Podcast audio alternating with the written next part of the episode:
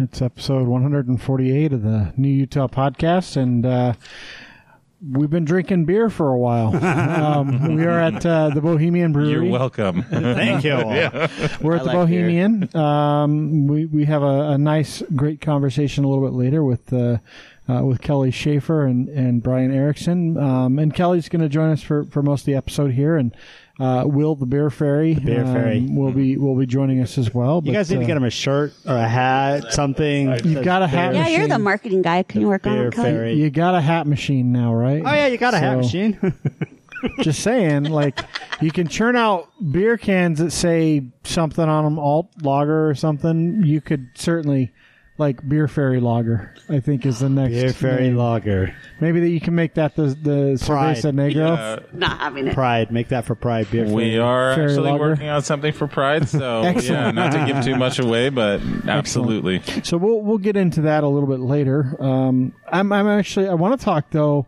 So Bree and I went to uh, Jeremy didn't go because he's a, a jerk and doesn't love his wife. Yeah. Um, He didn't go because his daughter's car blew up and he has to tow her to work. We'll, we'll talk about that We'll get too. to that but, in a minute. but we went to so we got Bree and I got to go to the uh, chocolate cheese and beer tasting festival or event. It wasn't really a festival. It wasn't a festival. uh, at uh, at Uinta Brewing. You have to excuse me. I got really drunk that night. I haven't been drunk in like three years, and I was lit by the end of the I night. wouldn't know about three years. I wish I would have been there. Um, well, you could. Well, you should've. We offered, and you decided not to come. I, you could have been drinking Heather's beer. It's that's true, what Chris did. true. He drank all That's my what beer. that's what it did for me, as I just drank two people's worth of beer that whole night. Really good, uh, fun experience. Uh, I have in my fridge at home now a uh, crowler of uh, a cocoa nib beer they made just for that uh, event. It's good. It's really good. Was it a chocolate conspiracy that made it? Uh, cho- well, no, no, no. Well, Uinta made it uh, Oh. with Chocolate Conspiracy's Cocoa Nibs because you know Chocolate Conspiracy. They've been doing some special stuff with them with a few of their beers. with the um, Baba, the wasn't Baba. the one at Christmas time? Okay. And then they did a cherry wine something. Yeah, with that Yeah. that uh, winery down in, in Moab Lake or the Moab area. I don't remember what it's called. I don't know. AJ couldn't remember it when we asked him either. No, no. It was a it was a lot of fun. Um, met some new people. Um, and uh, uh, I've got uh, the Beehive Cheese Lady's card I need to give you, Jess. She's like totally I have it. stoked. We'll see if it's the same Beehive lady. We will. but she was totally stoked after because she sat and hang out with us for a while. So um, that was really fun. And who would have thought like beer, cheese, and chocolate would go together? But there were some pretty amazing combinations. all three, All three, all of three of the beer guys just Brewery, raised like, their hands. Beer goes with everything. Yeah. Yeah, it was it was actually really Especially cheese, fantastic. Some of the stuff they did. So Jeremy's had a bit to drink. He can't uh, keep his microphone Someone on keeps the table. on the table. It's I'm on the crack. oh, I see how it goes. I'm not on crack. I'm not even going to touch that. I'm on. Uh, But part of why Jeremy's crack was in pain and he couldn't go to the uh, the event, your daughter's car exploded. So yeah, so Wednesday I believe it was. Wednesday. Yes. She so so at the, t- at the time school's out, I get a message and she says, "My car stopped." What your car stopped? So I call her. And it wasn't ran out an of easy thing gas. like when my daughter forgets to turn her ignition off and No, can't. the timing belt snapped and it I broke know. the valves. Well, I yeah, know. so- I so- was teasing. though. So, yeah. So well, so she, so she, co- so I call her. I'm like, "What do you mean your car stopped?" She's like, "She's like, I don't know. I pulled out into the, into the intersection of the high school and it just stopped." And I'm like, "Well, so are you still in the intersection?" She's like, "No. Some of the some of the guys pushed it off to the side." So I'm like, "All right. Well, let me come take a look." Um, I get there and I, she had just gotten gas that day, so I'm thinking eh, maybe she got some bad gas somewhere, maybe the a clogged fuel filter. That's what you were hoping. Let's be honest. Well, you were yeah, just that's what I'm hoping, hoping. that That's what I'm was the hoping. case. So we got it. We got it towed over over to the Volkswagen Southtown, and and the next day, the the technician takes one look at it, maybe what two and a half minutes, if that, and he's like, "Oh, your timing belt broke." That's crazy that a belt does all that damage though, because I would think like a chain would really jack up your valves and stuff, but for a belt to do that, I guess it's that engine, that particular model, that engine. Anyway, so it, like, that's that's some poor fucking engineering is all I'm saying. completely messed up the whole engine. And this this car, it's a 2002. It has almost 200,000 miles on it. So they're like, oh yeah, about three thousand dollars to fix. Them. I'm like, ah no. So we sent it away to the big parking garage in the sky. yeah, we did that to two of the girls' cars last year too. I got a tax write off for those. So I've been I've been carting the 17 year old to and from work all week. That's fun. I mean, it's not like you don't work from home, so you get Chris goes. Chris goes. Can't you? can't can't they loan her a car? I said, okay, so here's her, her options: the truck, Who gives a which shit? I doubt. She can't drive a stick. That's the problem. Is your Is car the a truck stick is the, too? Yep. the truck's a stick um, too? Absolutely. And there's no but way there's no way Heather's Heather let is her- letting her drive that van. no, the brand new van. No. No. Kid- Heather's like, fuck no, this is mine. She High doesn't even let kids Jer- not she touching didn't even Brian. like Jeremy drive. I didn't let van. Sean drive the my car, and it's not even new until she went away to college, and she came back, and I was like, okay, you've now driven down to southern Utah. I feel safe enough to let you drive my car. But every time she leaves the house, I say, no drinking or drugging in my car.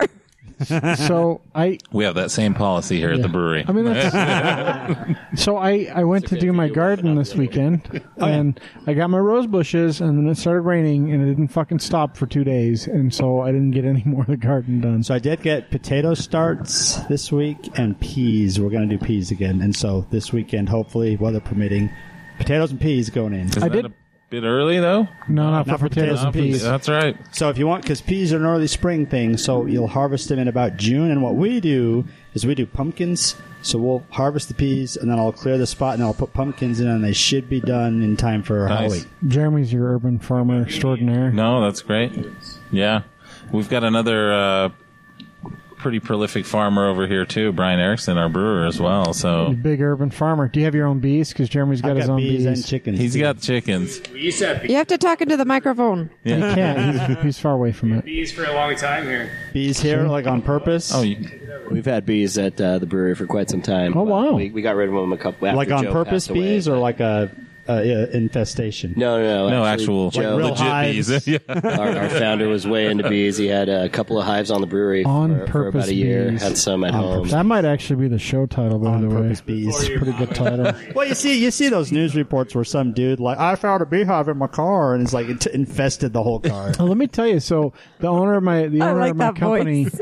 um, so they, I like that voice. he bought this he bought this giant military truck right the owner of the company because he's got this big fucking ranch in, in price and they move dirt and all kinds of shit so he buys this big military truck well the first time they drive it it's full of fucking wasps there's wasp nests in the engine compartment so then so then they, they like it's fine. It's up at the ranch. They clear out the wasps, and then it gets a flat tire at some point this winter, and uh, they go in and there's like all this fucking corn. He's got wild turkeys that he feeds up on his ranch, and there's all this corn in the bed, like in the cabin of the truck. And they're like, "What the hell?"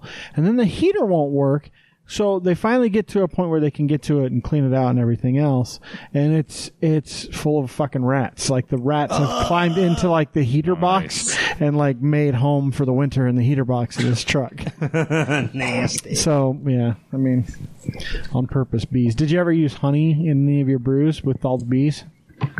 Didn't get around to that. Uh, Did they use it in the restaurant at all, or did you not produce that much? Uh, he passed away before we were able to harvest the honey. So Although some of the vegetables, I think, right from the garden out there, were um, Utilized. were utilized, and absolutely. Definitely Use the vegetables. and actually, Brian, uh, just quick plug too for our own uh, wine that we have uh, also Wait, been making guys have a secretly. We do. We have a, Now we do. that we- we- I'm on board with. what the hell? So we uh, again, all these vines out here that you start to see, they're going to be coming in uh, over the next month or so.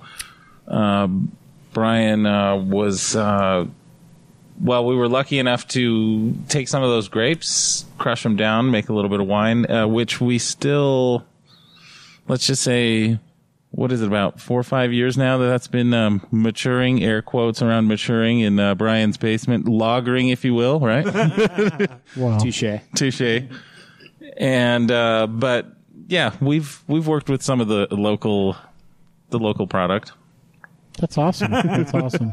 So I do want to talk about one other thing because I saw like Jess. I don't talk about your cakes all that often. Um, Talk about them every week. I know, but th- this cake that you did this week, I assume you did it this weekend, where you took the the child's drawing. How old was the kid?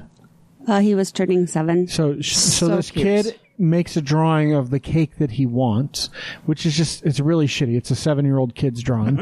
um, it's probably still better than I could do today, but it's like this weird, like red and it's got eyes and fucking robot arms.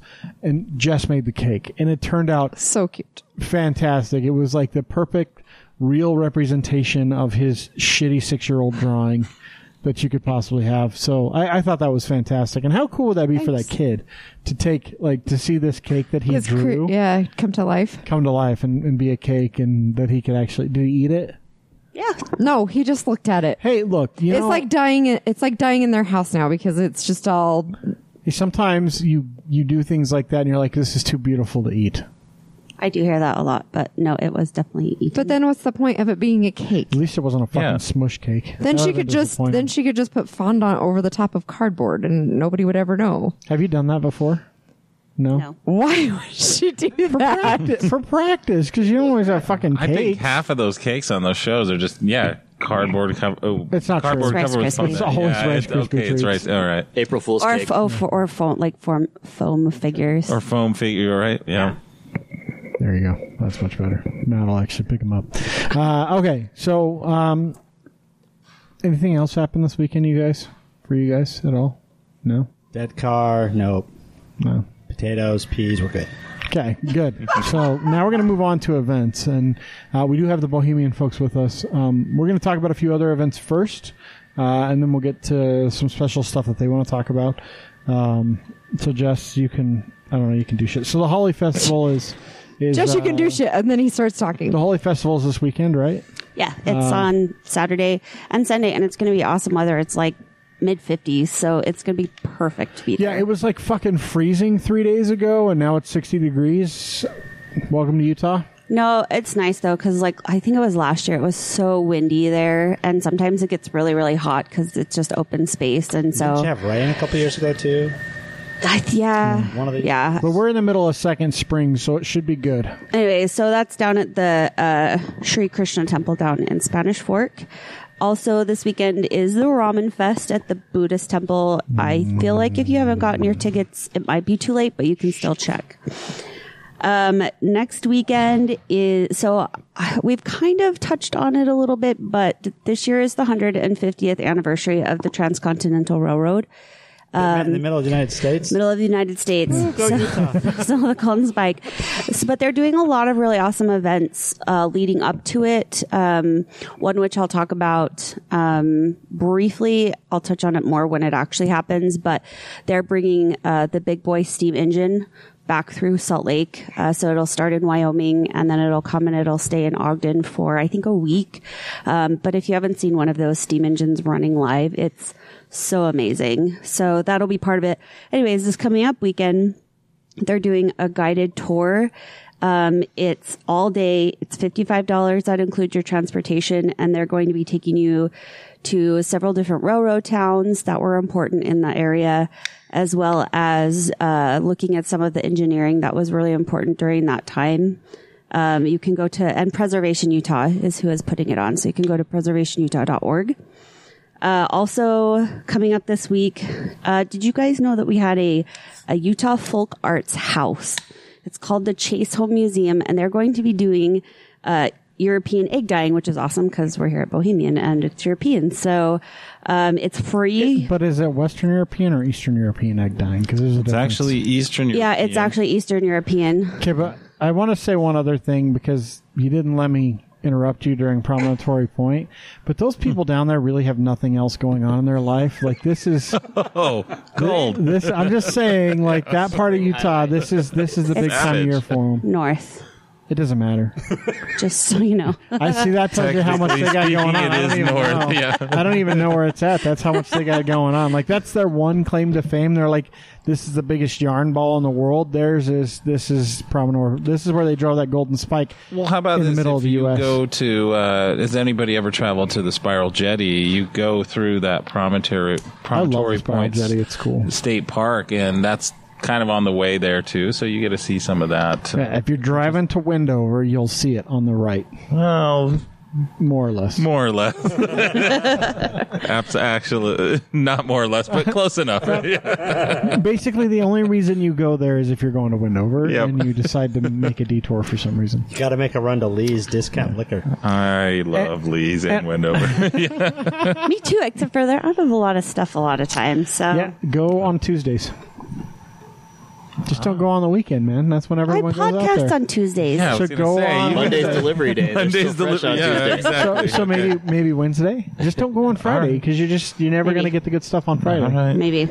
Anyways, so back to uh, Easter egg Yeah, dying. sorry. Nope, you're good. So it it's- is Eastern European. It is Eastern European. Um, it is a free event. You just have to register through Eventbrite. Um, I'll post a link. Did you say Um, Easter eggs are dying? Yes, they are dying. I mean, it's this time of year, you know. It's the problem is the rabbits laying the eggs. They're just not laying as many as they used to, They got to lay a lot of eggs to produce for all the and half of them are chocolate filled with all kinds of different things between peanut butter and cream and caramel, like marshmallow. I, I just don't know how these rabbits have time to poop so many eggs for us to eat, We and then we have to dye them. Like that's You just do. the crazy part. It's because Yeah, they're but- lazy. But this one is cool because they use like wax and stuff like that to dye it, and so there's a lot of cool techniques. Um, one more event, and I think they do this a couple times a year. I think they do it in the spring and then like early fall. But Cotopaxi, who is a local company, um, puts on a questival, and what it is is a 24 hour adventure race throughout Salt Lake City. They give you different like uh, things I- that you have to complete. like Cotopaxi is really cool. It's a great like kind of out, outdoor gear place, but every time I hear the name, all I can think is it's like a tampon. kind of. Like it really like that's what the name Cotopaxi like instills in me is like feminine hygiene for some reason. for the I'm sh- outdoors. but yeah, but I know While that they're an camping. ama- they're they're really an amazing outdoor brand. But like every time I hear the word Cotopaxi, I'm like, oh, it's uh, I OB. think a llamas.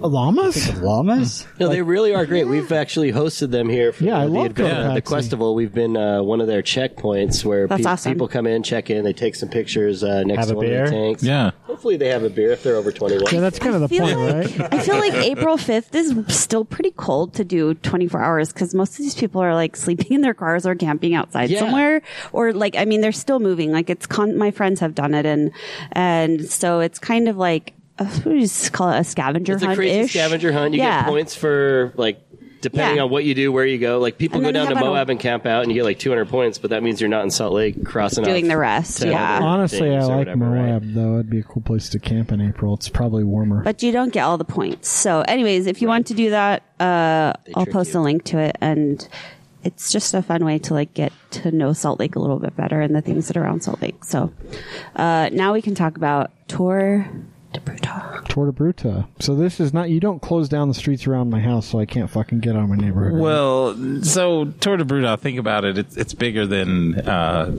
yeah, I mean, it's bigger than just the space around your house. I mean, It's bigger than you. Well, I'm it is. just saying, like when, when, this, when this stupid tour to Utah comes and like my neighborhood gets blocked off and I literally can't leave my house for like 12 hours during the middle of the day. But Tour de Brewtah, I should be leaving my house, right? Absolutely. Um, Will, tell us about what makes Tour de Brewtah just such Ideal- an amazing event. Ideally, we'd get you out of your house for about 12 hours. So yeah, absolutely. this is a 10th year of uh, putting on the Tour de Brewtah. Um, you know, it's kind of cool that, that it's evolved as Utah or this, you know, Salt Lake City's evolved with uh, just the growth of new breweries and things like that. I mean, you know, when we started out, I think there was maybe about a dozen breweries, and this was a fun little pub crawl. or that- less, yeah. Yeah, maybe even less than that. You know, we had a few routes going, you know, from Uinta to Squatters to Red Rock, Desert Edge, et cetera. You know, some of those pioneers. And um, now, you know, we're up to about 30 breweries in, in the state or in, in, and about 20 of them just in town. So we're able to kind of expand the routes and, and create this fun uh, Utah only pub crawl where we go from brewery to brewery. Usually each route consists of uh, three different breweries. You get a pint at each stop, and then we finish up with an after party. So do you have to bicycle between them? Because I feel like that could be dangerous by the end.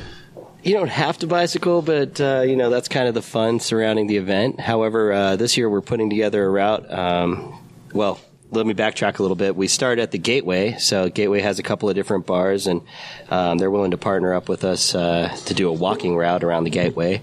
Um, but anyways, uh, we're kind of trying to turn this into not only a pub crawl, but a Utah only brewery beer A festival at the celebration of Utah beers and really, um, we, we talk about Utah beers all the time because because of the way our liquor laws have been written traditionally, we have um, we're ahead of the curve in terms of, of craft breweries. So, um, a lot of places like Portland, they're getting a lot of craft breweries now, and they're making you know octuple hop fucking IPAs. um, but Utah's Copyright Brian Erickson, Yeah. uh, brewer of Bohemian Brewery. but but, Yeah. but seriously, like Utah has been way ahead of that. Like you guys have been around for what twenty years now, close to like Uh, Since what- 2001, so yeah, close so to. close to twenty years. I mean, we've got you went to Squatters, Red Rock, Desert uh, Edge. Desert Edge. Some like, of those original breweries, yeah. These guys have been around for for much Yeah. even much longer than Our you friends guys. right up the street, Roosters as well. They've been Hoppers. ar- and Hoppers, as well. That's Jeremy's favorite restaurant. by Yeah, the way. absolutely. For some damn reason. Um, and Bohemian. Yeah, way better than Hoppers. by Yeah, the way, absolutely. so. um, but but my my point is like we have a lot of really good breweries in part because of the way our liquor laws have been written. They've they've had to come in and fill this this this void of of beers and liquor stores. You know, you guys are a prime example of a, a group that is creating beers that that meet liquor store standards or taboo, standards. right, for so long, and I think some of those early um, those breweries. Well, let's talk about another uh, brewery that's since seen a resurgence that used to be the brewery here, and that was Fisher Brewery. Um, Yeah, we love back, Fisher. You know, a, a long We need time. Becker to come back. Yeah, a long time operating brewery in this in this region, um, and a lot of that industry was obviously shut down by prohibition, never to really truly come back. And so fast forward, I mean, it wasn't until obviously you have the, the founders of Wasatch Squatters um, kind of being those leaders in a, bringing about a resurgence of Utah breweries, and not far behind are your your your Uintas, Bohemian, Desert Edge, and a lot and Red Rock as well as some of those. You know, throughout the '90s, I think was kind of the big resurgence. Early Yeah, but I mean, you think Yeah. about it like brewers in Yeah. Utah. But think about it, like the '90s is the resurgence. That was 30 years ago, and and only in Seems the like last, the other day to me, man. Yeah, but, but- I hear what you're saying. But that's what I'm I'm, old. saying. But only in the last 10 years No. have have craft breweries around Yeah, the country exploded. really popped up. Yeah. So Utah's got a very rich tradition in making really good. I think beer. you go into any market, any state, you're going to have, and it's an interesting time. Um, again, incredibly dynamic time the last five or ten years. But every state uh, in this in this nation has had those just handful of um, those guys that were just out there doing it. Whether they were legacy breweries that had been around, that had reinvented themselves post prohibition or somehow um, there wasn't a fad around microbrewing or craft brewing or anything like that. There were the macro breweries, and then there were a certain amount of regional brewers. Sierra Nevada is a great example of, you know, a Western American craft brewer that decided to to take a chance and and that inspired a lot of people in this region as well to build their businesses.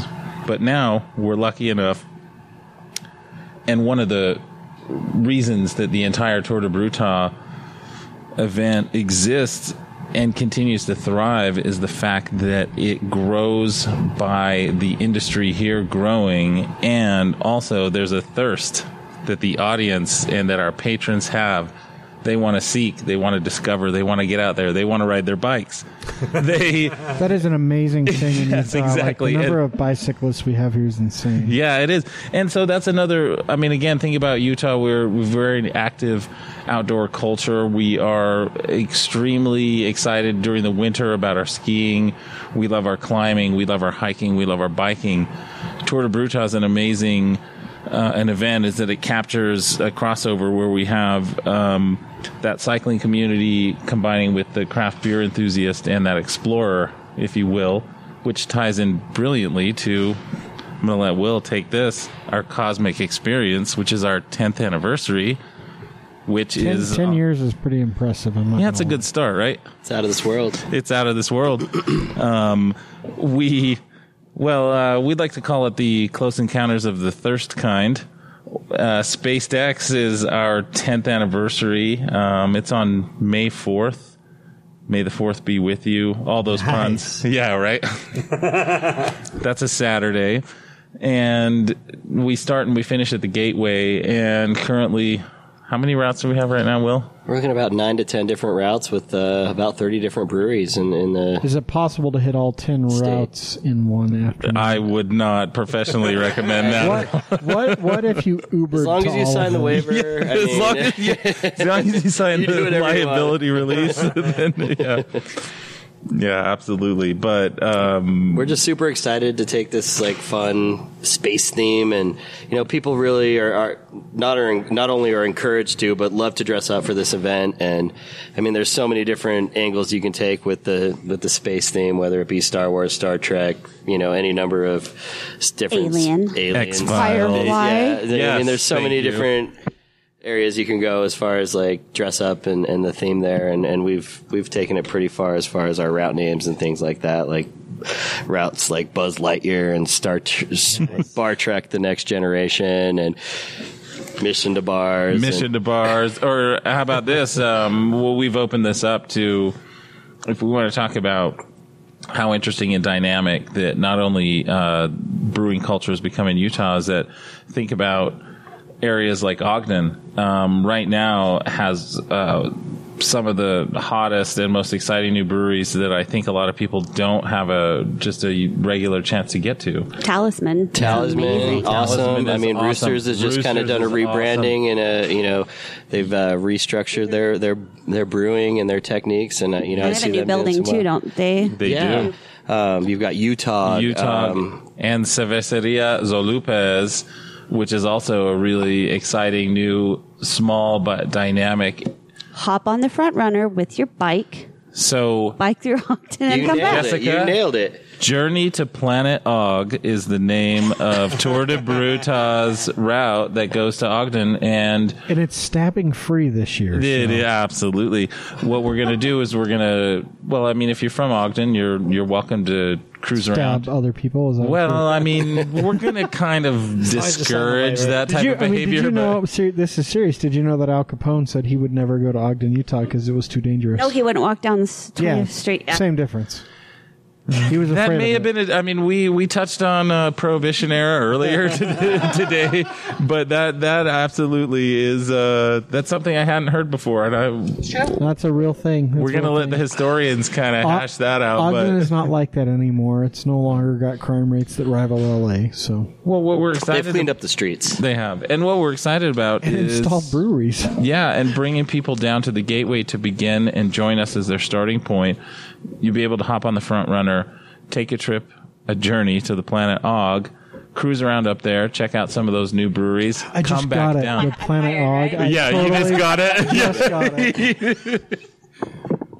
wow, it took him a minute, right? Don't, don't worry, I'll call myself out when I'm being dumb. No, that's okay. I mean, part of the fun every year that Tour de Brewtah brings is um, us embracing a, a different theme, and obviously, um, Also embracing the brewery culture. I mean, Yeah. that's what it's about. We we want to pay it forward to all the brewers.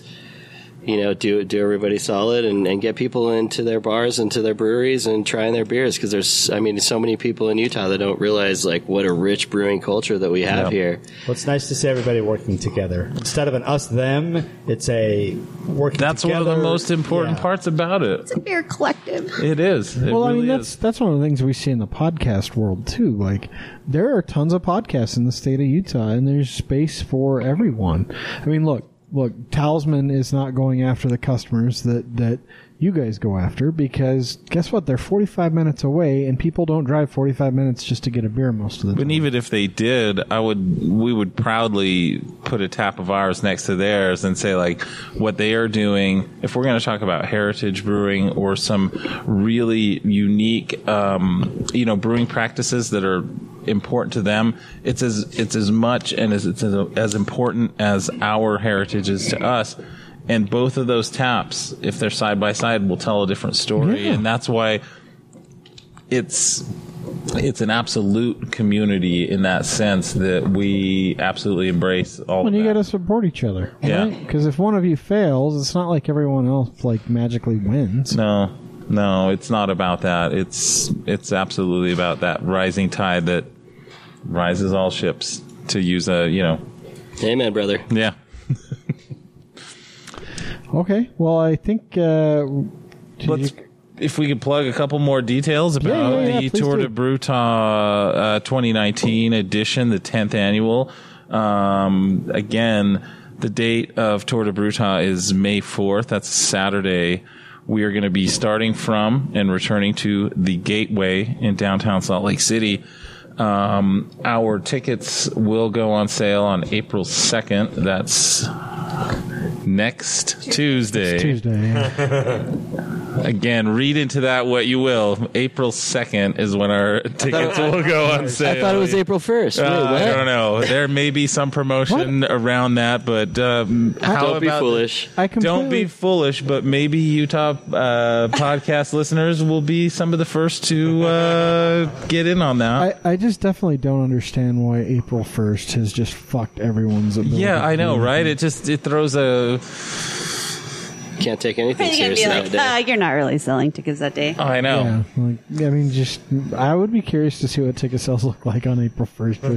Well, let's just say we may or may not offer something, and that's all you hear from us right now. But the most important thing to take away right now about Tour de Brewtah, the 10th edition in 2019, is that we are creating not only an opportunity for our patrons to voyage or journey around to all of our incredible um, brewers and, and brew pubs or microbreweries around town, but we're also creating a festival at the gateway that is available even if you do not participate in the ride. We encourage everybody to come down. It's an all ages event.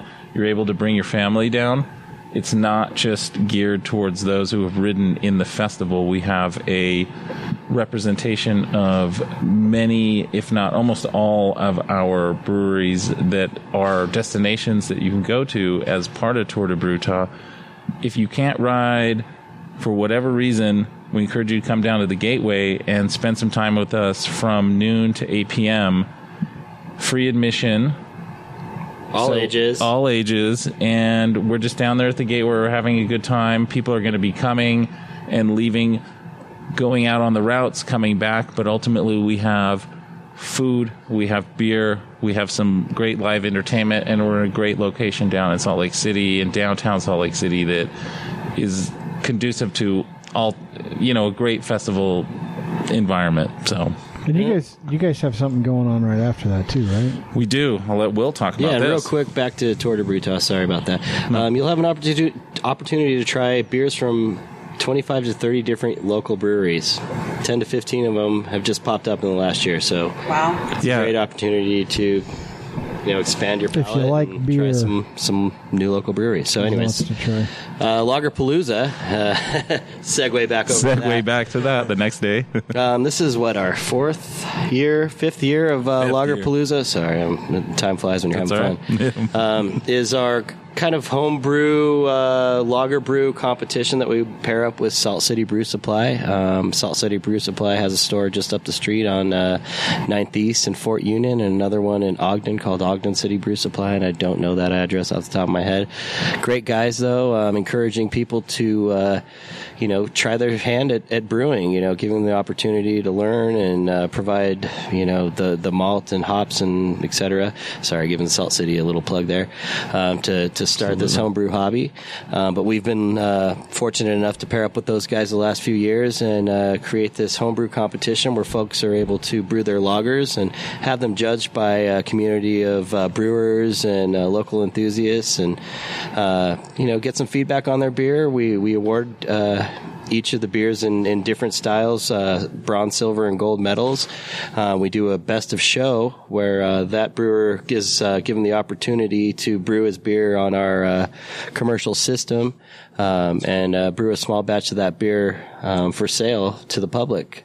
So we've been pretty excited about that. Uh, this year we're brewing, uh, we've brewed a Baltic Porter, which was last year's best of show winner, and we'll have that available at uh, this event on May 5th and uh, this is kind of a home brew, uh, professional brew, not only competition but gathering festival where we. Uh, we allow some home brewers to come out and not only uh, showcase their beers, but do some brewing demonstrations for, you know, potential would-be home brewers to, to maybe see how the brewing process uh, goes down. Um, network with some home brewers, network with uh, some of the owners from the homebrew supply uh, company, and uh, maybe you know find a new hobby, find uh, find out what what makes uh, brewing awesome. Well, today's hobby brewer could be tomorrow's biggest seller. It's true. Well, I mean, that's actually no joke. We uh, last year's winner helped us. Um, not only is now currently an employee of Bohemian Brewery, and he's a Shout out to Sasha Taddy. yes. shout out to Sasha. Uh, we, Oh, that's your Negro, huh? yeah, that's kind of part of it. Yeah, a little bit of it. Oh, Yeah. nice. She means Cerveza Negro. Yeah, absolutely. Easy. Just throwing that out there in case any of you. I didn't read into that anything racist. other than what than what you just said. Thank you. Yes. No. Uh, honestly, the the development of our Cerveza product owes to last year's winner being um, brewing a product that was a pre-prohibition lager that brought an ingredient into this brewery that we hadn't worked with before, and our brewers were able to take that corn, which Brian talked about earlier, talking about how certain um, geographical locations will force you into different ingredients that you didn't normally uh, have access to. In this case, uh, the Lagerpalooza contest brought us not also not not not just our brewer Sasha Tati, but also experimentation with that particular ingredient, which now we have turned into a couple variations of that Cerveza product.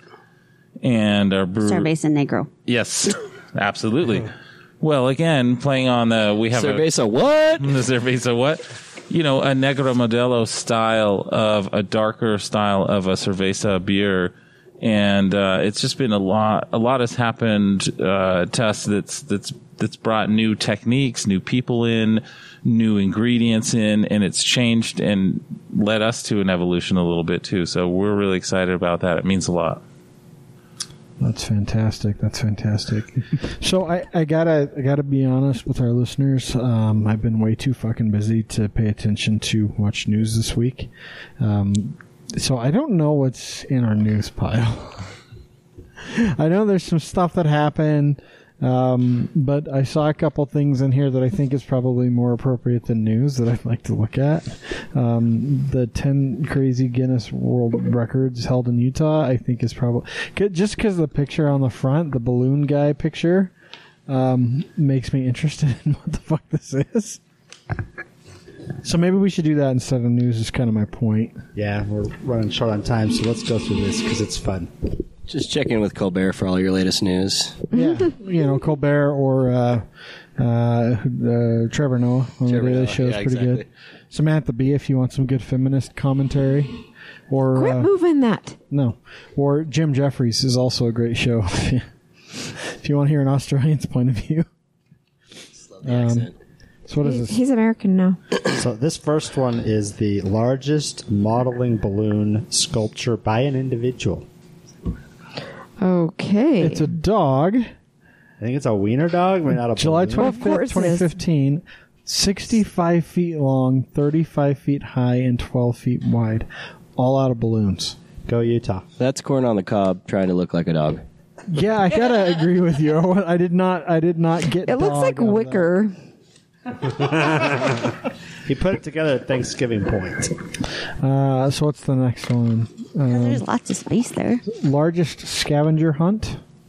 So I don't know. Some scavengers. Hunt. Utahns fucking love scavenger hunts. I don't.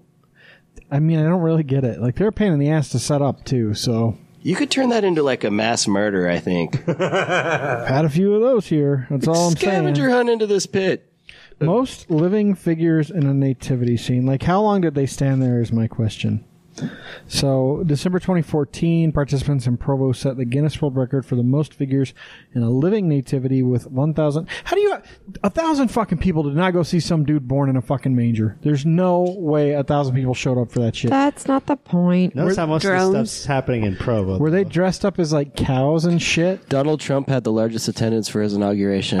How is that an unbelievable that a thousand people wouldn't show up to the nativity scene?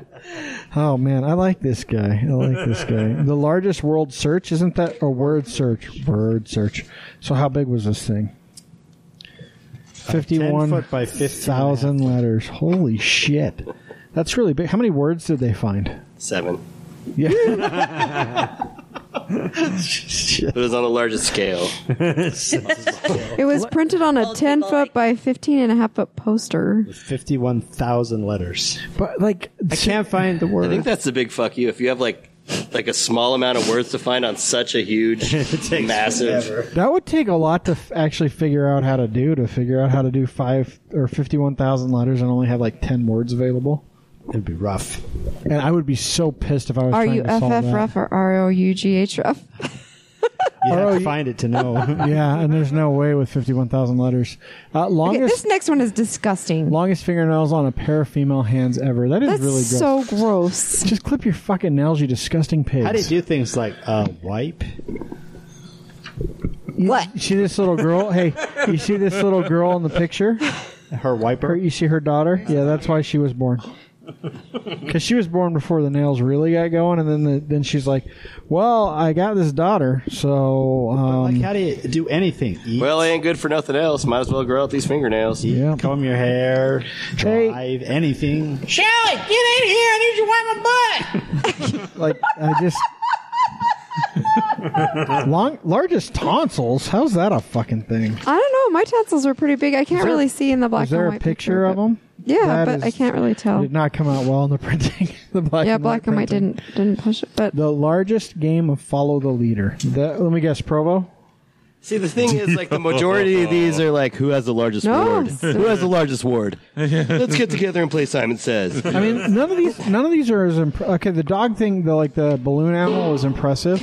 I said stop moving that. I can't help it. The balloon animal was impressive, but it's not the largest ball of yarn. That balloon animal is just going to pop and, and lose itself. The largest ball of yarn, that shit doesn't get smaller unless there's a giant like saber tooth cat playing Yeah, with right. it. The largest gathering of people wearing only underpants. Largest I mean, come on. gathering of Simon Says or game of Simon Says, probably also in Provo. Let's see. Well, I know, but we kind of semi talked Maybe about it's the that. Cedar steakhouse, City. boys. That was in Cedar. Yeah, Cedar City, twelve thousand people. Uh, largest gathering of people. Was this the great underwear run in Salt Lake? Uh, Yep, Gallivan Yeah, I Center to think Salt Lake so. City Yeah, Capitol. that was yeah, probably the it. 2011 Yeah, Undy Run. Undy Run.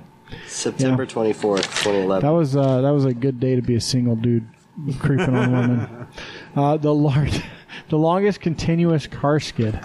What? how do they like? How do they come up with this shit to measure it? That doesn't make any sense. somebody thinks they did something cool. They asked somebody to measure it. Nobody else has measured it before. Bam, Nobody's you've got recorded a, it. Out of Exactly. the salt flat. Well, yeah, of course, it was at the disputed it. Salt Flats. Is it really a skid on the Salt Flats though? I'm Yeah. pretty sure we have the longest podcast in Midvale at a brewery right now. Guinness World Record. We're pretty close. We're pretty close. I mean, I don't know uh, how Two more many minutes other- and then we've covered it. And the largest brewski tanks ever It's true. assembled in one brewery In at a time. continuation. In I got to be Yeah. honest. They're also the only brewski tanks. I think. So. well, that's what I just said. That's how you start Just them. like the only hot corn. the only like twelve thousand person Simon Says game. Yeah. All right, today we are not in the basement uh, in the studio. We are actually at Bohemian Brewer. We are joined by uh, Kelly Schaefer with a SCH, uh, and then uh, Brian Thanks. Erickson, um, not spelled like the The phone. R I A Yeah, Not like Ryan with a B. yeah, not not like some bitch. Exactly. or something like that. So I just got to say before we get started, we, we've been s- anxiously setting this up for months. Jess has been working hard, so we're super excited to be here. In the Especially brewery. since I've had some beer uh, since we've been here, and this has And been a in shit a day. and in Yeah. a Real glass. Well, I mean, this was a, uh, a Section 26 uh, home brew. By the way, that competition is probably still one of my favorite days of, of, of the season because it's the home, Home- opener. Homebrew opener is a kind of a quintessential day of anyone's year, I would hope. It's it's know. awesome how that's metamorphosed too. Like it used to be just a few dudes, and now like we have fucking people coming in from all over the place that aren't necessarily even soccer fans and with amazing brews. wasn't that last week, or was that this upcoming? No, it was Like like, three mo- weeks ago. month I'll- dude. okay. Yeah. Well, I know we. It talked used to be like there was only Christmas and Easter, and now you got like Christmas know and it's, just, it's Easter messing with me. Well, and like Black Friday and homebrew home opener. we talked Like about all it. this Those other shit to most worry about. important we talked about it, but see, in podcast in podcast life, you go week to week. So we talked about it like two episodes ago. So in my mind, it was like two days. Nah, ago, dude, it was but, like a That was month like ago. a month ago. But yeah, we talked. about Space time continuum. Yes. Yeah, exactly. Um, So, but but we're here at the Bohemian to talk a lot about their beer, maybe a little bit about their restaurant. Uh, Brian, you're the the head brewer here, Yes. and I found out uh, that Brian and I grew up a good twelve miles apart, which was a fucking like an amazingly long drive back. You when I could was a be kid. brothers. Worlds apart. No, we couldn't be. Knowing your mom, it's possible. First off, so we- Dad. I would think it would be more along the dad's yeah, line. my Dad. mom, look, my mom didn't fuck. My mom didn't have a bunch of kids like my dad did. Yeah. Right? That was all Fair my dad. enough. wrong, wrong, wrong, wrong route. Do you remember? Is the Sands still there in Rock Springs? That Chinese restaurant? Do I you know, think they might have got shut down, but I They were mean, it's definitely my not. childhood. or like Lou's Diner, Restaurant. the other childhood restaurant that had the. I remember Lou's had the like the full trout. They would serve you like a full trout, like Sweet. fresh caught trout. It was good. I think Lou's is still there. I don't know. It's been a while. Has little jukeboxes at each table that take quarters still. I mean, this was those. look. This was like twenty fucking years ago. The last time I was. So in it's this when they had the smoking and not quite so smoking section. Uh, no, With with the like cigarette jukebox, like Yeah. at the door, like where you could get s- Oh, yeah. some Newports. oh yeah, Like, yeah. couple quarters. No, I, I think that half the restaurants in Wyoming still have those, yeah. like the little vending machines with like the drop things. Don't tread on me. so so anyway we, we found out we grew up not only at the same time but like literally 10 15 So that's miles not apart. Eskimo Brothers, but what would you call that? That's Uh, kind of like this. i mean we grew up in wyoming Well, so it's kind of like it's been shit. long enough now that we can be buddies. Like we're onto Yeah. some bigger, better We've stuff. gotten the past But rivalry. like, the if you high school if you ask rivalry. us both like twelve years ago, nah. no No. Fifteen years ago, definitely well not. honestly 12 years ago i still didn't give a shit about high school so yeah. They're like 19, 19 late 1990s 1999 i was like okay high school's good i'm done i like fucking dropped off the planet didn't talk to any people from high school we have our 10 year reunion and everyone was like I feel i thought old. you died Yeah. you, i'm not going to say you are old because i have to go home to you jeremy's old you can though. say I'm old. it's all good. anyway Well, that's considering I had a child in The 1998. year you graduated from high school. No, I didn't. Not you, him. Oh, yeah. Uh, yeah, that's all right, dude. You weren't even in high. What, were you in high school? Yes. In How '98. fucking young do you think I am? I'm just checking. I was thinking about high school at that point. So anyway, We um, digress. yeah, we're not here to talk about where I grew up because Slightly. I, I fucking hate Wyoming. So, um, but we are here to talk about beer. Um, and, and I'm actually we can all agree on. I'm curious. So now I know Brian's origin story. I don't know how your parents conceived you, but I think we can skip yours. I think we all know how they conceived me. All right. Sure there Good point. I don't know. I wasn't conceived in the natural way, so I'm not true. judging. all right, She's like the good Madonna. call. It's 2019. Yeah. Well. Absolutely. Uh, what What about you, uh, Kelly? How are you conceived? the same way as Brian. well, I'm sure a certain amount of alcohol may or may not have been involved, but nonetheless, uh, More appropriately, where are you from? yeah. Well, not from around here, but around here. But lucky enough at a certain point in time to have met up with uh, Mr. Erickson over here, and fortunate enough to call him a pretty good friend after a lot of years of working on a lot of pretty interesting um, things together. And Brian, do you, I, I just got to know: Are you on the same I wavelength? know. Do you think as he's Yeah. a pretty good friend too? Because he's putting a lot of pressure on you yeah. oh yeah, Oh yeah, okay. Absolutely. Okay, I'm just making good. sure because I don't want him to like oversell something. We're best friends. yeah, whatever. This love is true. it is. Well, who's sitting here with you guys today? I mean, That's true. you know, That's true. come on. no, but uh, honestly, um, having spent a lot of time in my life in Utah here, and lucky enough in my professional life to have been able to intersect that with what Brian has been doing here at Bohemian for quite some time. Fortunate enough to have been given a um, kind of a an upbringing, a a, a, a a foundation of European, Central European, Czech, Bavarian lager brewing kind of heritage that came from our founder Joe Petrus. I'm actually going to give Brian uh, a, an opportunity to talk about where how Bohemian started, how it came to be, and what some of those first beers were, and the, that that unique process that Joe. Well, didn't Joe? I mean, this could be kind of an urban legend, but he more or less came over here with the yeast kind of smuggled out of Czech Republic in his in his jacket, right? I mean, I don't think Joe came the day he came with yeast for Bohemian, but um, there is something to that. Um, what what when Joe and Joe and Helen are founders. Um, yeah, I was going to say Joe and Helen are the people who created the Bohemian. yeah, so Joe and Helen Petrus are the founders of Bohemian, thankfully. Um, and they, Joe and Helen fled the Czech Republic, Or the Czech Republic, or Czechoslovakia. Czechoslovakia, Yeah. thank you, yeah. So correction. when when was this all time frame? Early 80s. Yep. I you know, back then. call your local historian. Yeah. or call Helen. I, I, I, you know, I don't know those details, but If- I, if you I want to don't- say 1983, the if year you- I was born. If you mm-hmm. I don't wanna know, say. if you don't know the history of that region, just go look it up. There's like, I mean, you look up Czech Republic, Czechoslovakia, Yugoslavia, like all that shit has been in turmoil for 50 years. You know, it's it's an interesting thing because nowadays we, we hear a lot about um, immigration in America, and it's all about like Mexico. But I mean, That's Eh, not where we eh, get eh, most of our immigrants in. but I mean, eh, yeah, everyone immigrated from somewhere. From and. Joe and Helen are a, an incredible example of like people that came here from a from With a some yeast from a, in their pocket. from a tough. Dream and some yeast. No, no, actually, it was kind of like Fievel Goes West, but with yeast. Yeah, I mean, like left a tough place ale. and made the best of it, like everyone did at some point, and that's honestly, you know, that's kind of like the American dream or whatever you want to make it. But um, And So that you was may a not long know time this, ago. But why Utah? Do, why? Why? Why? well, because when you come here, you don't get a choice where you go, and my understanding is that they were put here. You know, um, Gotcha.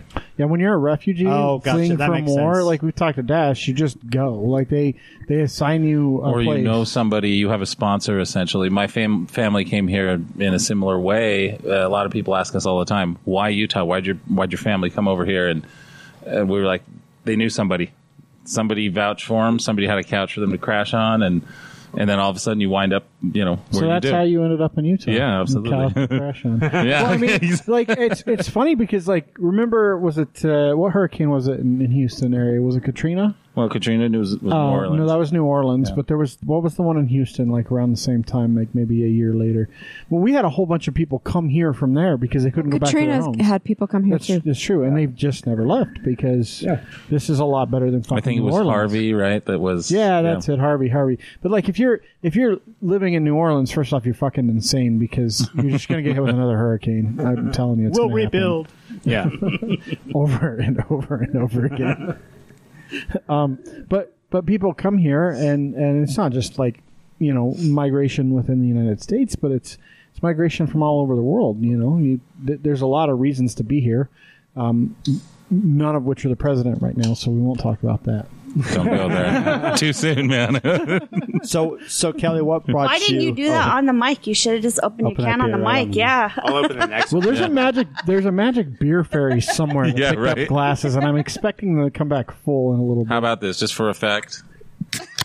There you go. That's we exactly go. what we want to hear. There's a girl Sounds that good. opens a, I don't know, like a Dr. Pepper or something every single morning. And my friend Nancy goes, pop that beer every single morning. So, what brought you, hmm. Kelly? What, what, I want to get back to the history, but I want to know what got you to Bohemian. What was your path? This guy right over here, Brian Erickson. yeah. Look, Hey, look, it's the beer fairy. Did you see what he's wearing, by the way? He's a Juan oh, Diego Juan fan. Diego. Juan Diego Beer Fairy. That's where my, that's where my girls graduated from. My old children. Let's give a quick shout out to Will Gillane. the Beer Fairy. Will Glain, the beer fairy. What Can can we say? Ladies, What can we, yeah, what can we say about Will that hasn't been said about Will? He likes basketball, which I don't know, does not bode well for the Juan Diego thing. But oh, see? so he, I mean, other than saying he's a fairy, he's a good dude, right? He Will- is. What, beer fairy. what's wrong with being a fairy? Nothing if you're bringing beer. Bringing beer. Can't complain ever about that. You can wear whatever you want, do whatever you want. Absolutely. you will always be known as. bear So, so, uh, so, Bohemian, they came over. Um, they did they just come straight to Utah, or were they stuck in the so Northeast? Or yeah, no, it wasn't a direct route. They they um, skipped around. I think they originally sent to Paris, wound up coming here. If you didn't know, there's actually a really large, awesome Czech community in Utah. Um, That's why we have if, if you look at any church. community, you know, like when a community um, goes to America, they often go into like certain cities. So in America, if um, I know another Like Jersey huge- City is really like heavy Brazilian, like Rio de Janeiro. Right. So there's all these examples, but um, Chicago has a massive Czech community. But Salt Lake City, people don't know this, but they have one of the other largest, most awesome Czech communities Well, that's what I think around. So Uh, um, have a- Joe and Helen just wound up here, but they and they did a lot of other things for a long time. They owned other success, another successful restaurant. Joe's in the tile business. You know, like they they kind of like earned their keep here before they ever started this place. And this place was always their dream, but it wasn't. It wasn't some easy thing. It didn't fall into their hands. They didn't just come here and start Bohemian. They they you know they Worked they their asses scratched off. and clawed and they built this place and they when they opened it it was a huge point of pride and um, I hope we maintain that now you know like it's it's an awesome place and we're lucky to have it. We're lucky to have that community and these people and um, I don't know. I hope we make them proud as we carry it forward. So are, are Joe and Joe and Helen no longer with us? Joe's not. Helen is. Helen's just up the hill here but um, yeah Helen Helen retired a little while ago and they sold the brewery to some other um, great local restaurateurs and businessmen and um, nothing's going to change you know? Things are going to get bigger and better but we're not going anywhere. You they, bought, they bought it with they bought it with great intentions and everyone here is pretty pretty determined to That- move it forward and upward you know? That's always good to hear. And based on the size of the shit that's in this room alone, It's like I don't think you guys are going anywhere anytime soon. So No, we're kind of uh, we're kind of invested at this point. yeah, I feel like you. I feel like you might be running out of space. If I'm not not kidding myself here. It's pretty tight. Uh, Will over here helps us actually balance out. It's a it's a dance, right? And so the the entire um, the logistics uh, surrounding that are something that is a daily. Well, it's like I mean, it's like you were saying. You have to get as a as a beer manufacturer that cans, you have to get a full truckload of each can for it to be worth buying. Pretty Right. much. So then you know I don't see any semis out there, so you got to fucking store those somewhere Yep, they're they're all- they're all around us. up there and We we There's have cornhole up there too. we have a big semi trailer right there behind us that you can't see. all over by by Walgreens there. We got shit everywhere. We got shit all over the valley. By the way, if you guys have never been, if you've never been to the Bohemian, uh, you should come. It's if you've never been by it, it's just behind the Walgreens on 72nd and and State. Um, and the restaurant is fantastic. If you want good, like Eastern European food, really more like I don't know, what would you classify it as German fare, maybe? I like to call it Central European soul food. It's it's fantastic. So schnitzel and pretzels. Spätzle, Pierogi. goulash, pierogies, oh, So good. bratwurst. How about this Didn't I chicken come here for your birthday a paprikash? couple years ago, classic. Jeremy? Yeah, we came here for my birthday two years I've ago. only been here for brunch. Schweinhaxen. It's this That's a is good one. this is one of my favorite restaurants because there's not honestly from a restaurant perspective there's not a lot of competition in this space, right? There's not a lot of Well, we used to um, have Hooters across the street, but Yeah, that I was mean, those super are- them competitive. Oh, but now it's a cream barbecue. I don't know. The brewers from this place sure love their tater tots over there, from what I've heard. they used to make a mean taco. they made a big. They had a good grilled ham and cheese. So look, oh. if you if you take the chicks over there, if you take the Hooter girls a beer, the tachos are a lot cheaper than if you go buy them from. exactly. That's what it is, right? It's just the it's the trade. Tachos? No, uh, yeah, tachos, Yeah. tater tots Tater tots. made into nachos. Do you need Yeah. me to make you some? I can I can work on that. Yeah. Tater tot style nacho food products. Yeah, the canned cheese and everything, probably. I think I'll just stick with the curry.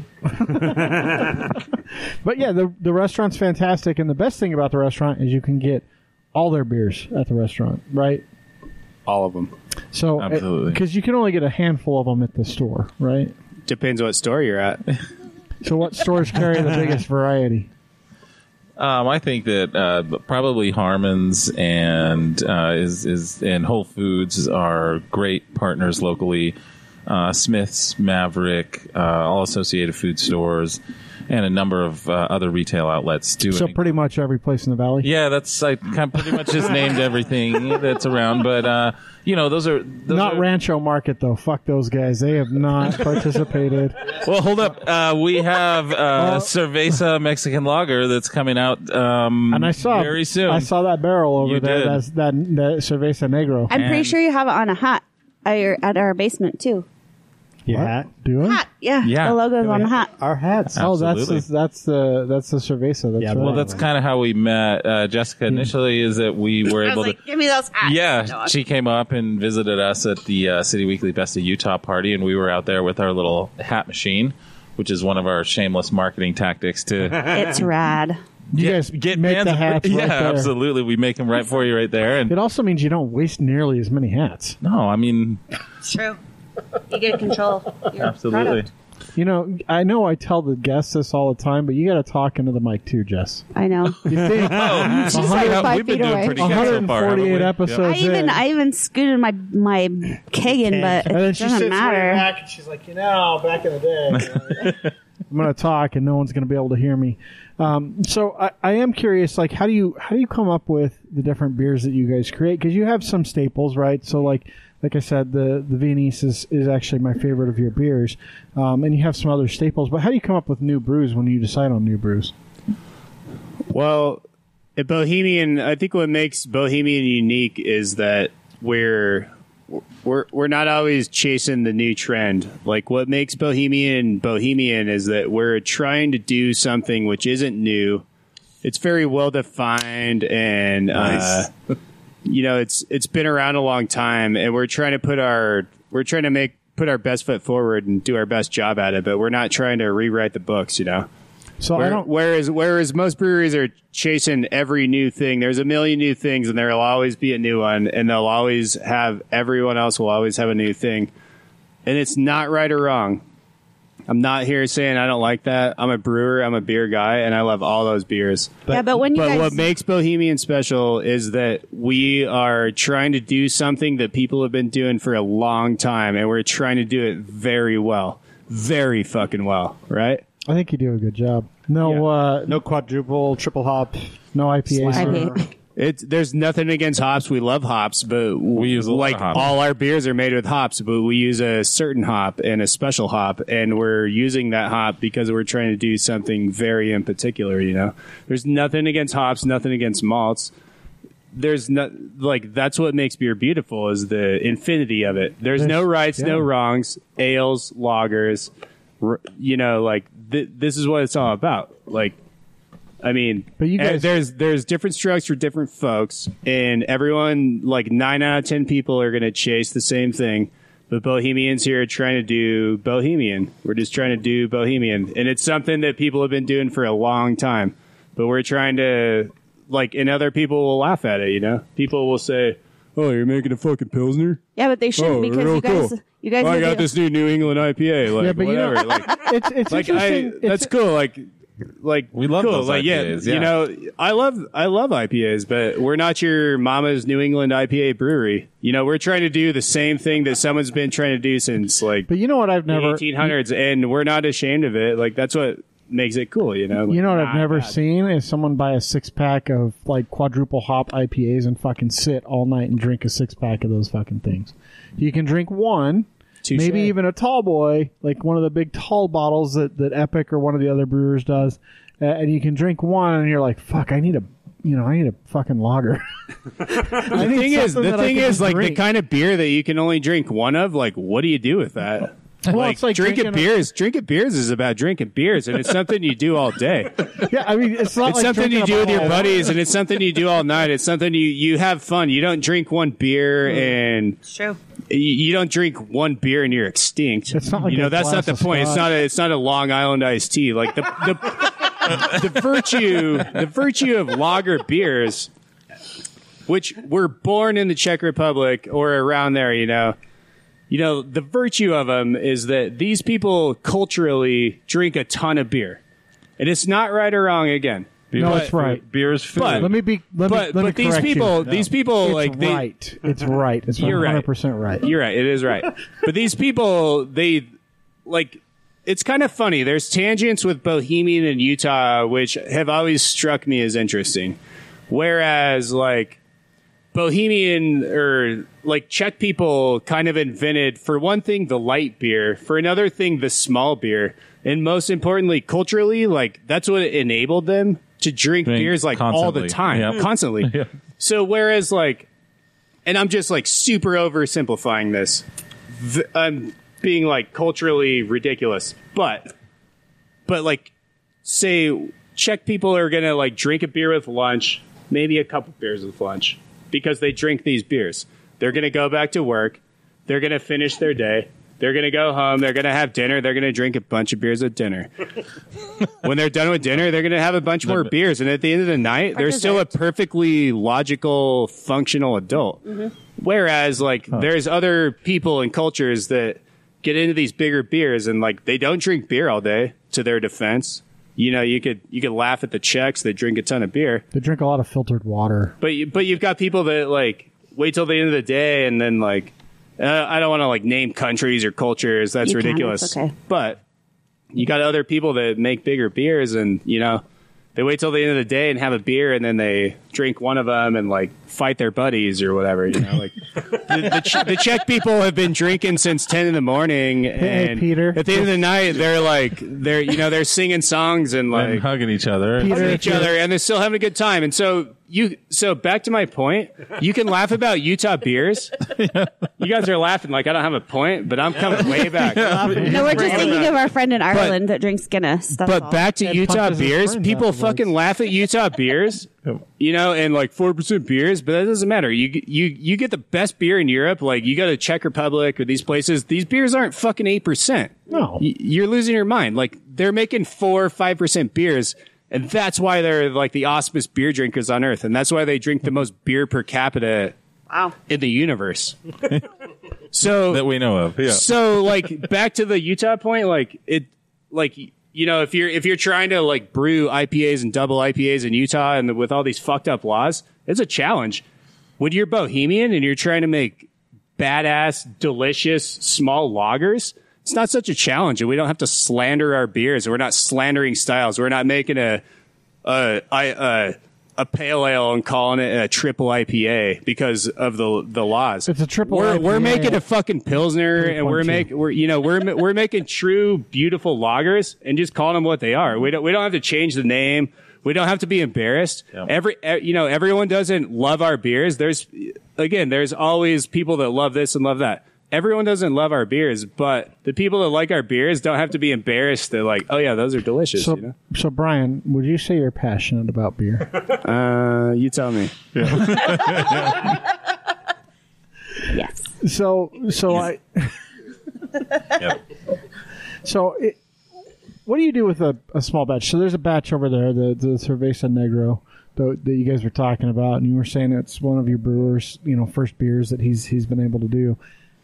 How do you distribute that? How do you decide if that's something you guys want to distribute? Well, a small batch like that is typically, you know, it's any any kind of small batch like that is just a. We, we can't do like a tiny amount. Like we have a ten barrel brew house. So Yeah, when, I mean, a when s- we a do a small small batch batch, is- Yeah. It's so relative. a, a ten barrel, so a small batch for us is you know three hundred and fifty gallons or so. so it's no like it would. So you have it It would take you and for a I while. like a couple nights to finish that off, easy. So we grew up in, just for those of you that don't know, we grew up in Wyoming. A kegger in Wyoming, because this is a Utah podcast, is 10 kegs and 30 people. A kegger in Utah is one keg and 100 people. Just kind of that's about right. Those stats. But my are dad used to throw kickers, it wasn't like that. Yeah, he had two kegs. Oh, shit. Oh, oh you suck. Take you, You know, there's anywhere. gonna be some beer and that's I do have good. Although in later. soccer, that's just what happens. So maybe we're just, you know. So I, you talk about not, you know, hopping into IPAs and stuff like that. I think that makes you guys super unique because you have this story of Helen and Joe behind you, and there isn't another brewery in Utah that has a story like that. Yeah, so like, I mean, I don't know how to say it, but the, you know, it's kind of like if it ain't broke, don't fix it. and I, I feel like Joe and Helen and so many people's opinion is like there's a lot of people that just love classic delicious beers. There's a lot of people that love delicious beers. Yeah. And you know, there's people that are chasing that new thing. There's people that are like checking their their social media and wanting to know which brewery has the newest, coolest beer and like where I should be today. And then there's people that just know what the fuck they want, and they know where to get it. And they, and they know that if you go to some other brewery that makes a new beer every day, like you're not going to find it there. You might. I'm I'm not talking any shit about any brewery. You may you may find it there. You may find it. You may find your new favorite beer at this place, but like we get we get slammed for making the same old beers and being the same boring old brewery and ha- like what's your new beer and they're and we're like, Like, it's actually an old beer that we've been Yeah. making for a long time. like yeah we your yeah I mean we, we we we cut our chops like 150 years ago and Hey, let, like me, let me ask you this: What's Budweiser's new beer? and how big are they? Um, it's probably called like Budweiser Light Platinum. twist of something. lime, Double, twist yeah. of strawberry. There's probably some oh. fucking awesome name. But It's at just spin core- on a bunch of old names. but it is core Budweiser's. the same. what, it's the same the core same beer. lager. And The thing it's a Budweiser's doing now is they're lager. buying Yeah, Budweiser now because they're losing their market. Is they're buying yeah, they're cool craft breweries and Well, it's they're the same thing Coors they're did. they're making their they're make all the share they're losing to craft beer they're buying and they're keeping as owning craft brewers. So like the thing is like But even if you look, at don't it don't from a- get mad. Don't fight Budweiser. Like they're not going anywhere. You can't control them. They they like even they- if you, you even can- if you look at it from a market share perspective, they're they're losing a percentage point to craft beers, and they're freaking the fuck out. No, they're they only haven't four. lost anything. They lost a percentage point, so then they bought a bunch they of craft it. That's what I'm breweries and they got their percentage point But- back. They're, but- they're not going anywhere. We can't. You 90, can't affect it. 98% of their profits come from what? Lagers. From the same recipe lager, the same single. Well, if you're fucking talking, beer. It's because they're fucking delicious. yeah, and, Not lagers, not Budweiser. No, but that's but that's what I'm saying. Like you're you're doing something that not a lot of other brewers, especially local brewers, and we have a ton of them in the state of Utah. Well, if are, you are want doing. yeah, and if you want to talk about particularly the the history of uh, these Pilsner lagers and the origins of Budweiser and all these classic beers that pretty much uh, worldwide, I think, still to this day, even with the explosion in popularity of IPAs and the crazy IBU beers and the beard beers and the you know the dingleberry wheat beers as Brian so eloquently eloquently describes all the time as you know that that kind of yeah, that, that's a Brianism. it is Brianism yeah Dingleberry wheat. dingleberry wheat's that I- I white rabbit that you- every brewery's chasing I like, challenge what's you the- to make a Hefeweizen and just call it Dingleberry wheat, even if it's a small batch. And all you sell it is in is in and like use fucking huckleberries or something. I don't Yeah. give a shit, but call it Dingleberry. Well. Yeah, we're gonna use true dingleberries. True dingleberries, yeah.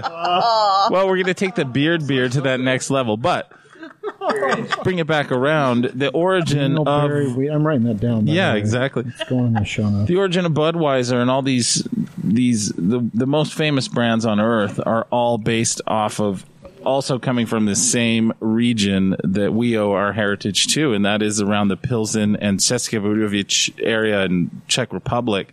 Where that pretzel is. Yeah, right, right around where the sausage, or the pretzel, and all the mountains are. It's a good place to make beer, and that's those caves are there. I That's prefer to make I prefer to make my beer where there is sausage. Most maps have like Yeah. rivers and mountains, No. but this one has sausage and pretzels. pretzels and lions and uh, a couple mountains here. Uh, By the way, there's yeah. no fucking lions there. That's like totally. Well, that's at one point, yeah. No, no, no, no point. There were never lions in the Czech Republic.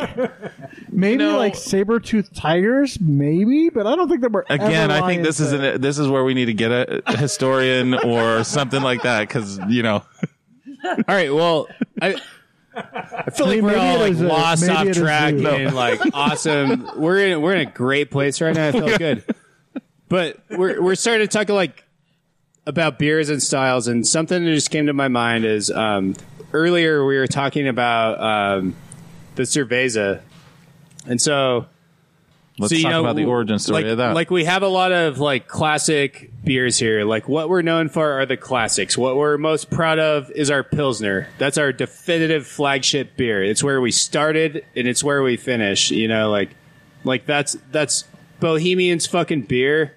And if if I'm here to like defend Joe's dream, I hope that the Pilsner stands up to like what he wanted, you know, like that every day when I ask myself like am I doing a good job, I have to think about like would Joe be proud of this Pilsner? Like that's all he would care about. But that's cool. That's still in the back of your mind. That that's an important thought to you. it's there every day, right? Every day. Every day. That's like like kind of most important to me. It's weird, but like that's very important to me. Instead but, you of know, what would Jesus do, it's what would Joe. Double, it, well, it's still it's still W. but your WJD. WWJD bracelet still works. Yeah, it does. it's got the same importance. it does. So yeah, it's fine. You don't have to trade in your bracelet. Brilliant. Um, but like on this point, so anyways, like we were talking about Joe and Helen, you know, come to America and they start this brewery, Bohemian, Yep. and it's amazing and you know or or maybe i like it or maybe it's amazing but i'm just saying like they start this brewery and it's super cool. But if you look at this if you look at this analogy like you know whether you know like all the lager beers in america all the, all the all the beers that people drink in the world now like 90% are like shitty beers but they're still lager beers you know? Um so so think so don't disrespect lager beers in that a lot of the beers you hate are lager beers Yeah, the big think fizzy about yellow. think about what lagers are and recognize the fact that there's delicious lagers and terrible lagers. In the same way that I, as a lager fucking freak, recognize there's delicious ales and fucking awful ones. Okay, mm-hmm. and you can't just like make this high alcohol octuple hopped beer and tell me it's fucking good. I don't buy it. Okay? But if you advertise on ESPN the Ocho, I think an octuple hopped beer is probably That would do the right- well there, right? Yeah, I mean, I think it's the right audience. Yeah, that's a Brianism too. I need to trademark that. Octuple hopped. That would go. That would like sell any. You're on beer record. Earth right that now. is. But this is the thing you record. you could do you could do an octuple uh, octuple hopped lager, and it wouldn't fucking taste the same as a shitty like octuple. Ho- I can't even say the word IPA. Yeah, Absolutely. but listen, you you you have people coming here like Joe and Helen are a great example. So like Europeans, you know, Europeans came here in the 1800s.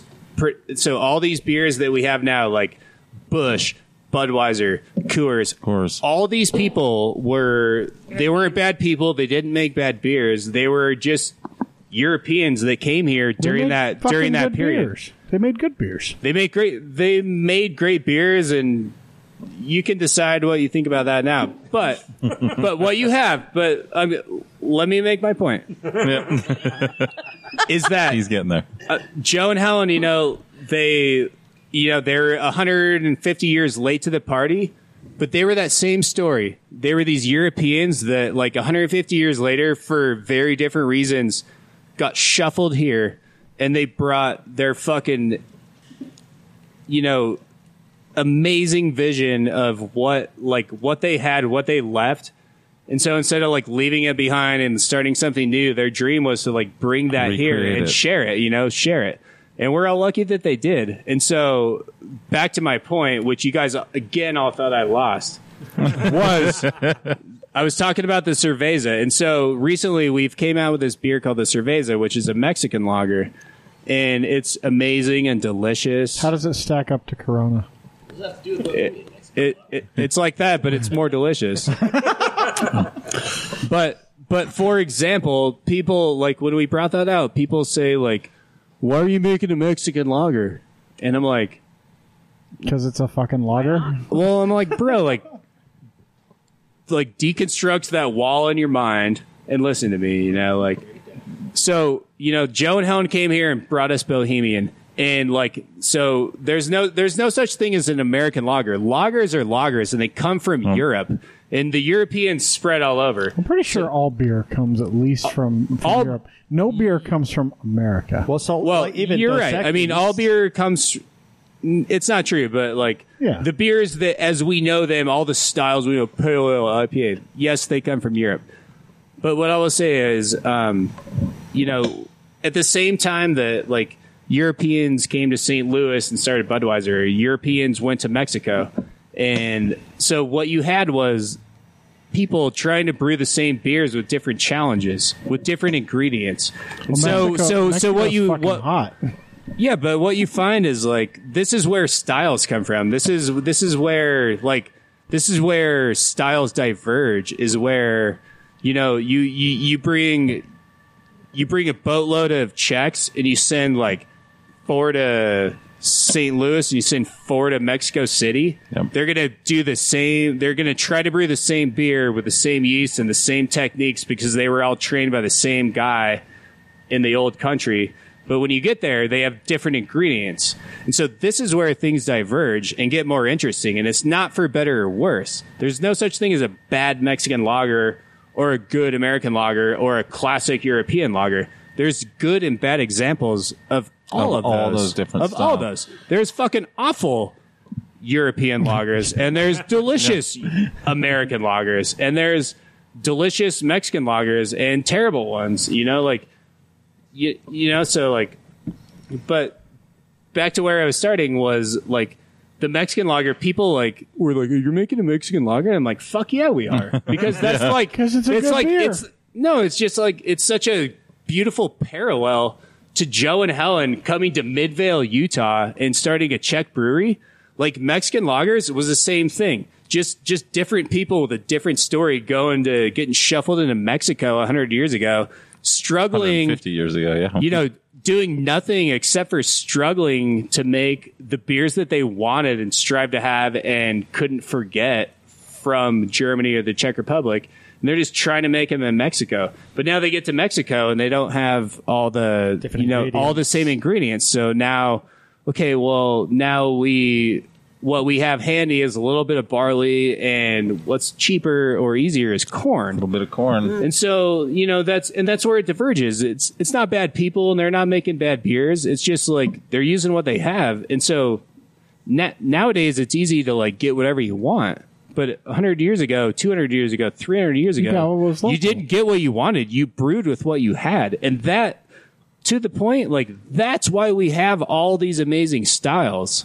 None of them are right or wrong none of them are right or wrong. Like the the fact is, we're lucky to have all this history and all these different styles. You know, We So live in a cool. good time, in my we opinion. do. For Here's another point too to why that Cerveza Mexican lager right now of all times is uh, so interesting. Uh, at a point where um, immigration and our friends and neighbors and family to the south that border this country becomes such a hot button topic. It's interesting that the spread and the popularity of that cerveza style, the Mexican lager, grew out of prohibition.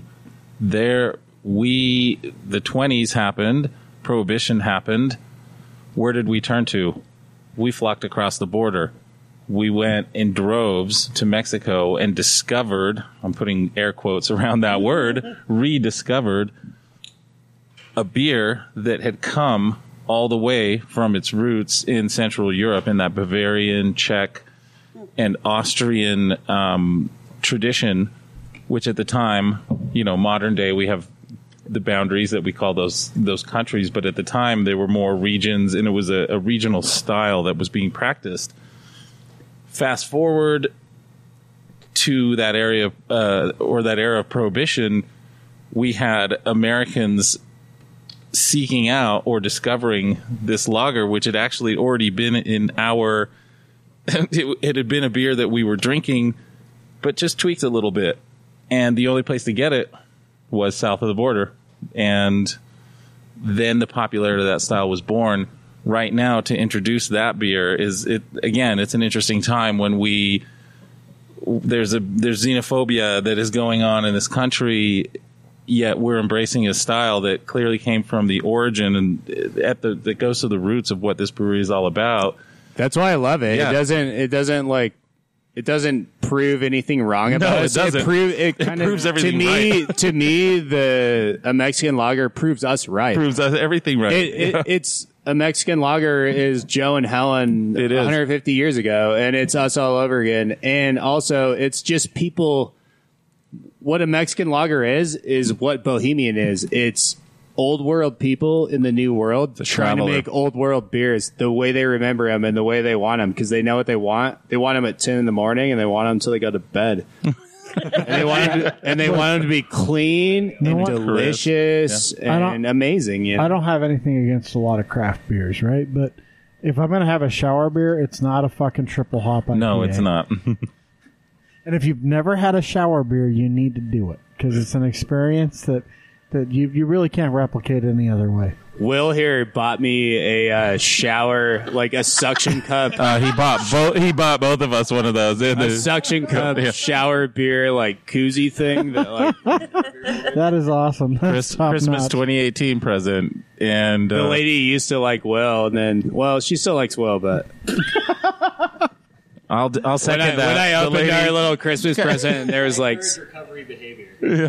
The best way to recover in the morning after is Oh yeah, for sure. The best way to to get over a hangover is to have a beer, a lager. or the In best shower. way to get through a shower is to have a beer. oh yeah, I mean, for sure. I mean that's for a fact. So when when Joe and Helen created the Bohemian, did they create the restaurant first or the brewery? Because I know they did a bunch of other stuff. No, it it started all at the same time in 2001. So this place was formerly two other very short-lived breweries. Um, but before they owned this place, uh, they owned another restaurant called. It was actually called Helen's. A lot of people know it. It was up here in would it be Cottonwood Heights or Yeah. Modern day Cottonwood Heights. So- slash, yeah. So this all of this this this whole brewery side, the warehouse side, was it all here before? Or has No, been this was no, no, no, Where no, we're no, sitting no. right This now was wasn't. not here when they bought this place. It was the little log building, which used to be a sporting goods store and a couple other Mm-hmm. I restaurants. that. Yeah. I remember it being the, the Origin sport story. chalet. yeah, I don't it know was whatever. a chalet. Yeah. Um, but so it had been a couple other shortly lived breweries, and then they bought it and turned it turned it into Bohemian. What was So ideal for them, right? They wanted a place where they could bring the food and and those culinary traditions, but then also had a a small enough brew house attached to it right there, which they soon grew out of. And uh, both uh, Will and Brian were around to see the the transition from its original size. So what and did they originally have? Just those tanks up Yeah. front? So no, Yeah. you know where you walked in, the couple little tiny tanks over there. Yeah. That was the original brew house. So where we're sitting now, this is all an expansion which was added in like 2008 or so. Um, so it started as just the brew pub, like meaning there's the brew house and a couple small tanks, and they were only serving beer to the restaurant. Wow. And it's then- since expanded. Yeah. Then with time, yeah, it's slowly expanded um, into a much bigger thing.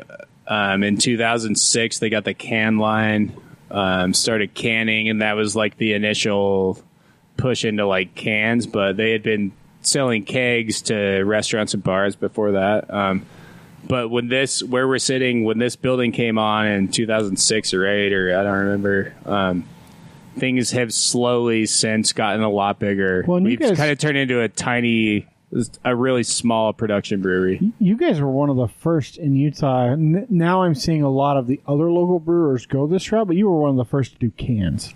We were the first. We were You- the first. You don't I remember. do you Yeah. don't do bottles really, and now everyone's going that direction and doing. Cans. I'm not going to lie. When you first went to cans, I was a little skeptic. I was I was super happy because I started using them at tailgates for like beer pong. They're with the- perfect. But here's the thing about, and this is how much craft beer has changed. The entire landscape of it has changed. At a time, think think to your uh, former younger selves. Uh, a bottled beer was a premium. It was viewed as a pu- premium beer. As craft beer and brewing has evolved, and also just cost efficiency and the space that a that a canning line can be put into a brewery. Not to mention the, the, the graphics and the entire uh, presentation that you can do with a can design, um, it, it was initially associated with those Budweisers of the world, those cheaper canned lagers.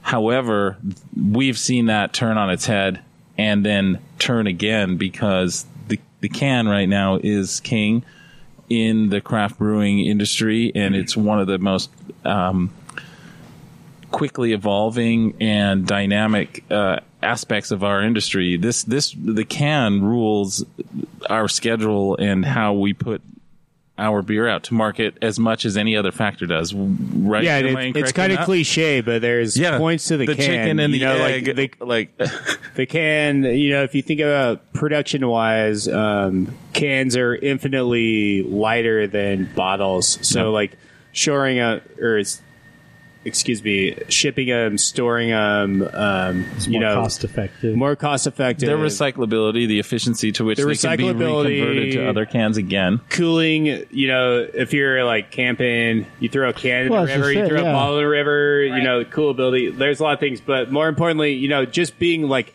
in Utah as an active craft beer place, like people that are drinking craft beers are hiking, rafting, these types of things. So, I'm. um, you know, there's Going to a lot of reasons why it's great. Yeah. Yeah. Can we I, before before we're done asking questions? I want to talk about Brewski because this is a new this is a new beer for you guys, and all I can see when I look towards you guys is all the damn signs on all your tanks.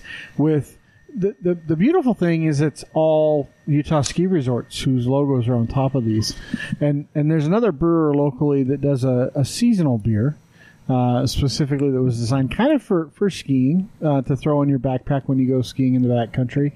Um, but I've had like four glasses, I think, of it, and it's really good. I'm not sure how many. Well, we love to hear that. Uh, Brewski, in particular, if we're if we're going to talk about that, has been. We were fortunate enough that, that the boys here were were making this uh, wonderful German Pilsner lager, which is again decidedly different and unique to the Czech Pilsner lager. Um, actually, Brian, jump in and, and tell us a little bit about how it differs so much from the Czech Pilsner. Yeah, I mean, when when you talk about pilsner or um, lager, is like like nowadays we're talking about Germany and the Czech Republic and all these different places as if they're definitive, but all these beer styles predate the modern map. You know, so it's it's it's interesting that there's you know Pilsner from the Czech Republic, there's Pilsner from southern Germany. More likely, there's Helles from southern Germany, um, but there's also Pilsners from northern Germany. But what kind of what kind of like separates these beers is that you've got different um, water chemistry and ingredients. So no matter where you are, no matter what you're trying to do, historically you were working with the inputs that you had, right? So you don't today though. You don't just like pour tap water into one of your brew kegs and start going. Not typically. Not typically, yeah, not usually.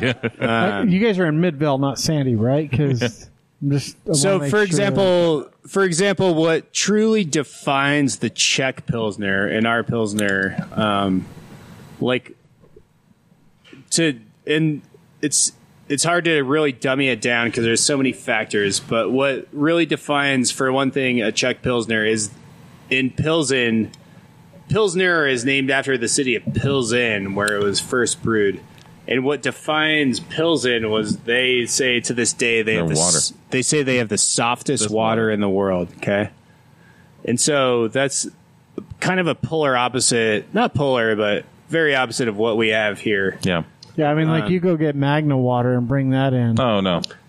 So, so we have very different water here, and we're able to The handle that. magnator. We're able to Magnator. handle that nowadays. But when Have you, look tried at experimenting Pilsen, with that, it's uh, Yeah. when you look at Pilsen versus Northern Germany, they have much harder water, and it when and the hardness of the water kind of affects the way that the hops um, affect the beer.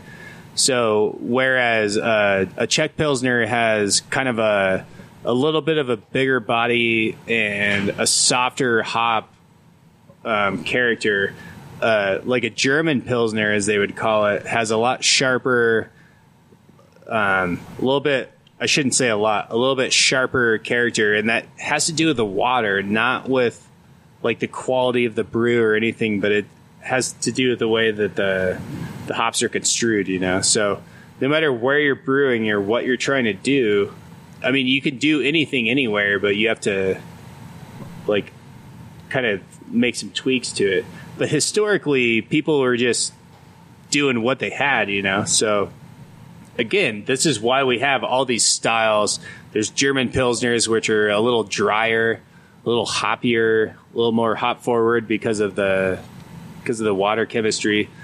There's Czech pilsners, which are have a little more body, a little less hop bite, but are very well rounded. Um, so you know, different strokes for different folks, but and as as we were able to um, we had that product that that we were very excited about it was a completely different pilsner but there was a i mean let's be honest a marketing factor that everybody had to kind of look at. Why how is this different? What can we do about this? It's a little bit crisper. Um, the brewery happened to be brewing that in that winter season and we were lucky enough to have a great partner and a relationship that Will and the brewery had cultivated with Solitude uh, Resort two years ago.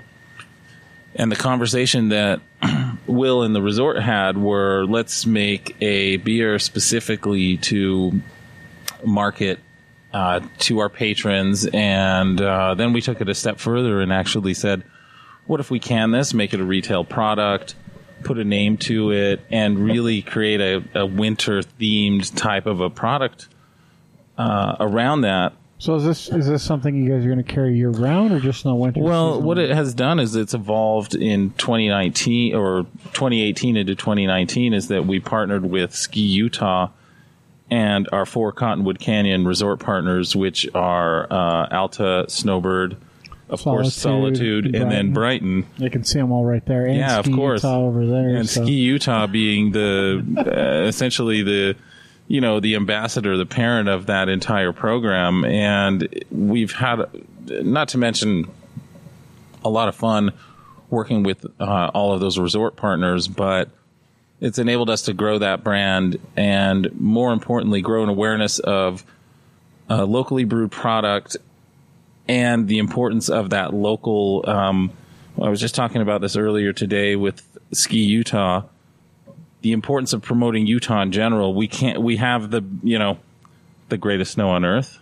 Shameless plug. It's, well, and it's not like look, it's it's just a saying. It's on our license plates. Yeah, it's it is. true. It, it is also true. I mean, I think that's you know, it's it's hard to deny it at the very least, and especially when we're having a great year like this. Um, everybody's really doing well around the entire industry that is even touched just a little bit by skiing or any type of tourism that goes around that. And we were just we're fortunate enough to have been in a good position and have these incredible relationships that our sales team and that the brewery has developed with all these resorts. Not to mention what we've cultivated with Ski Utah.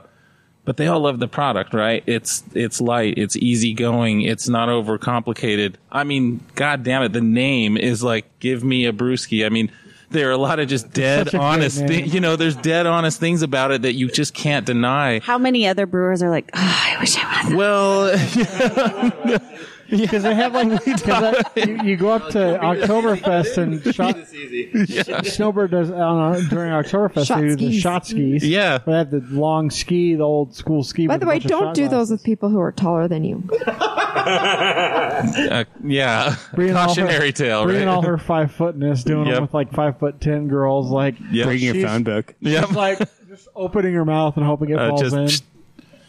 But it's been i mean there, there, there's so many parts about it that are just so um so logical and I mean, we've we've been extremely fortunate to have these great partners, and we have even greater visions for it going forward. And it, it's really become one of those great flagship, a new flagship, if if if I can say that. I mean, it's it's it's no Viennese, so yeah, I mean, yeah, Just saying.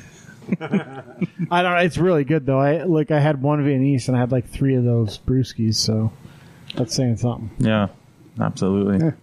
So I, I do have one more question for both of you before we, we let you go. We ask everyone that, that we interviewed this.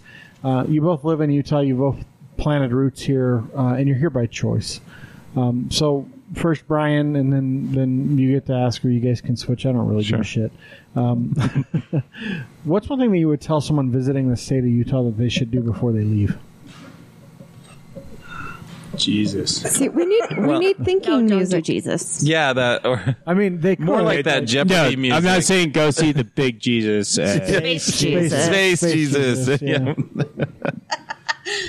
How about that Jeopardy oh, final question music in the background? Yeah. I'll tell you that I, I came here as an 18 year old, like coming here for school and thinking like Utah was weird or I did. I, It is weird. I honestly didn't even know Utah was weird. I knew it was weird, but I didn't know what that meant. And I came here like not not having a clue, you know, and I got here and it took a little time to adjust. It was pretty weird for a while.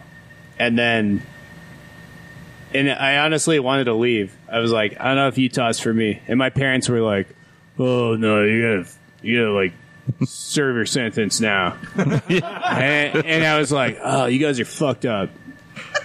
And then bef- and then before before like I had served my sentence, I had found my friends and my people. And now I get a real kick. Like, yeah, for sure Utah sucks. You know, like in a, like Utah sucks in a lot of dumb ways, but but I get a real kick nowadays. Like you know, I work at a brewery and like we we're at the mouth of the canyons and we get all these travelers in here every day. You know, like sp- like right now it's ski season, so we get all these people. Like, I'm cool as fuck. I'm from Colorado. I'm from California. I'm from wherever. You know, you get all these people that come in here and they're super pumped or bummed or whatever. But it, I get a real kick out of people that come to Utah and can't have a good time. Because when people come here to the brewery and like, if they don't like, if they can't find something good and if they can't like have a good time, then I'm like, that's on you, bro. Yeah. Because I moved here in 2001 thinking I couldn't have a good time, and now what year is it? Yeah. So, Like, and I'm still here, and I guarantee, I guarantee fucking to you, I've been having a good time, and I love this place. so what's your one thing? My one thing I would tell you, tell people to do. tell Yeah. Well, what is God, I forgot about the question. See, you weren't getting back to a point this time. You caught him. I like that. You Gotcha. got me. Took an hour, but I fucking gotcha. Oh, I sure did. Um, Kelly, you're first. Well, I think this is this actually this sums up a lot of what we've been talking about. Um, we've been talking about uh, immigration, people coming here. Why did we come here? Some of my people. Why, why did we come here? Why did Joe and Helen come here? Why are a lot of Who us? Who are your people? Well, that's Yeah. it. yeah. He's from Illinois. That's it. exactly. You're so proud of immigration. You should be proud of where you're from. I mean, I I think that the best part about Utah, surprisingly, is the fact that there is so much kind of uh, d- there is a diversity here amongst so many individual cultures that I would say for all the things that you would obviously come here to say, like go to the mountains, go to the desert, you know, go to these, you know, outdoor recreation, obviously a big thing.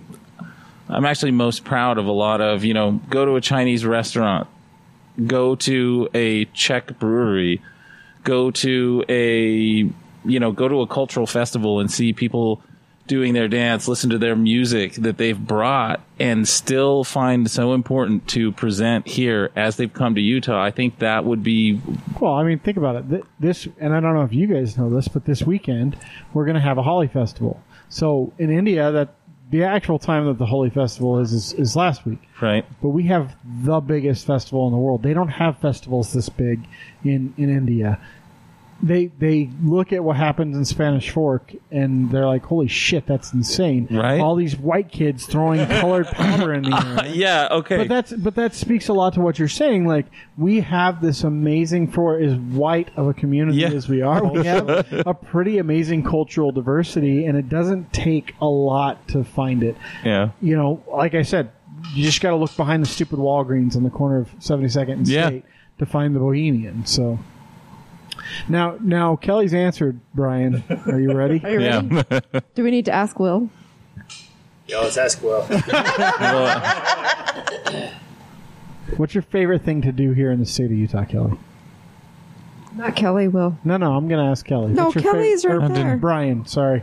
I've had a oh few. Oh my Yeah, hell. it's all good. That's You're all right. confusing it's me. their fault. I'll It's answer their fault. again. Yeah, it is. like like I was saying, I I moved here to go to school, and I you know which kind of defined why I came here, and I thought I knew what this place offered or whatever, and then I got here, and you know, genuinely like it wasn't what I thought, um, and all the things I thought I was going to hate about this place came to kind of be like meaningless to me, you know, and like even to this day, like all the things that people bitch about, like like well, that's not true. Like like we'll bitch about liquor laws as brewers Right. and stuff, you know, like we bitch about this and that, but I could genuinely genuinely say that like I love this place, you know, like I, I came here not not to stay here. I came here to go to school, and then I left immediately after school, thinking I knew more, and I hated this place.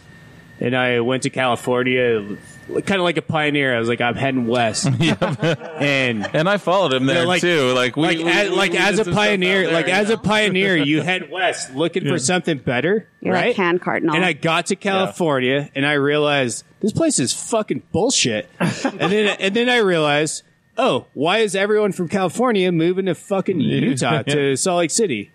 You know, I don't know. It, it's kind of funny. Like people people will bag on Utah, but I left here w- from the bottom of my heart. I left this place and I came running back. So After like- I, I I worked in California and New York, out of the country. I went all over the place and did a lot of cool stuff. A lot of cool stuff that I am real proud of. But it's kind of kind of ironic that I came running back to Utah, and it, it and it was for this opportunity of Bohemian. I came back here for this place, and it, wa- it I didn't think it was like a full term, long term thing, but that was ten years ago, and here here you're we still here. here we podcast. You know, Well, thank thanks guys so much for the time. It's been a, a pleasant conversation. And, And we appreciate brews it. are It's good. been a lot of How fun. can people get a hold of you? Well, uh, bohemianbrewery.com, obviously. That's a start. Um, we're at 94 East on uh, Fort Union, which is 7200 South, right Just- off the state, behind just- the damn Walgreens. Yeah, look behind across the fucking street Walgreens. from Hooters. Uh, across the No. street from the f- the artist for- formerly known as Hooters. Is Shagreg Law still over there? Shagreg Law. Oh, No, I think that's Perhaps. gone too. Basically, across the street from a derelict strip mall. yes, absolutely. But more, most importantly, you can find us on the shelves of just about every major retailer um, in the state. Um, we've we've mentioned everybody, but and on tap of all all your favorite bars and restaurants um, throughout the city and throughout the state as well too. And um, you know, keep an eye out for uh, Bohemian Brewery on draft or in can anywhere that you are. Shameless marketing plug, It's but it's important, right? yeah, it's all good. All right, well, that's going to do it for the show tonight. Thanks again to our guests from uh, Bohemian Brewery. We're done. and we're done. and that's a wrap. yeah. Um, it's been a it's been a, a, a fun conversation with you guys. Again, how do how do people get a hold of you or, or get your tasty brews? I'd rather not say after all that commentary. Oh, okay, well, I mean, uh, obviously you can come to the Bohemian. So it's behind the Walgreens on 72nd I and know. State, uh, just just east of the Walgreens on 72nd and State. 94 East Fort Union Boulevard is the address. Um, you can find Bohemian Brewery uh, lagers and other beers in uh, cans at most uh, retail, grocery, and other locations in the state of Utah, as well as on draft at. Will we're at we're on draft at well over how many uh, bars and About 100 restaurants? bars About locally hundred around the state. locally. Yeah, at nice. least. But let me tell you, if you've never had them, just come to Bohemian because the, the food is actually amazing here. Um, and every time I've had to go pee during this evening, all I can it smell smells is the so damn good. Yeah, food. exactly. Um, but come here and try the beer on tap. Uh, have like 12 brewskis. Um, and have some pierogies and some Yeah. food too as well. And if you can't make it here, Yeah. you know, hit one of your local bars. And if they don't have Bohemian on draft, they Just go to probably suck Harmon's. Anyway. So go Yeah. do a different that's true. Yeah, if they don't have Bohemian on draft, tell them they need to Walk get in it. and tell them they suck and then walk back out. I know. Or ask for them to carry Bohemian too, and that you know. I liked her way better. Yeah, I prefer just Exactly. disparaging the bar. Um, so uh, anyway, if you if you like what you hear, please share it. That is actually what helps us more than anything. Um, if If you you don't like it, tell all your friends. This was yeah, horrible. You should listen. You should listen to this horrible spoiled Believe milk. what they're saying? Um, This horrible spoiled milk. yeah, just listen to it. It's is this is this rotten to you? Does this sound just as bad to you? You shouldn't test your milk that way, by the way, because your milk dries on the edge, and the, you only smell the edged milk, and you don't actually smell the milk inside. Don't drink milk. That's She the hasn't easiest said anything solution. all night. She has milk facts. She does. She's really good. That's why she's a mom. Okay, fair enough. So yeah, and then uh, leave us a review. If uh, even if you fucking hate us, leave us a review. Just do five stars and then write your shitty comments. Um, that's fine too. Um, if you need to get a hold of us, Twitter, uh, Instagram at TNU Podcast or on Facebook. Uh, we do share events. Uh, we do book people uh, and go out and visit people or have them at the studio. Um, kind of your choice sometimes, uh, but uh, that's the best way to get a hold of us. So um, I'm going to. Uh, You should sign off now because you're mumbling. yeah, I don't know if I'm going to drive home yet or not. Uh, maybe I'll go have some food. Uh, I'm not sure, but uh, You should probably have some food.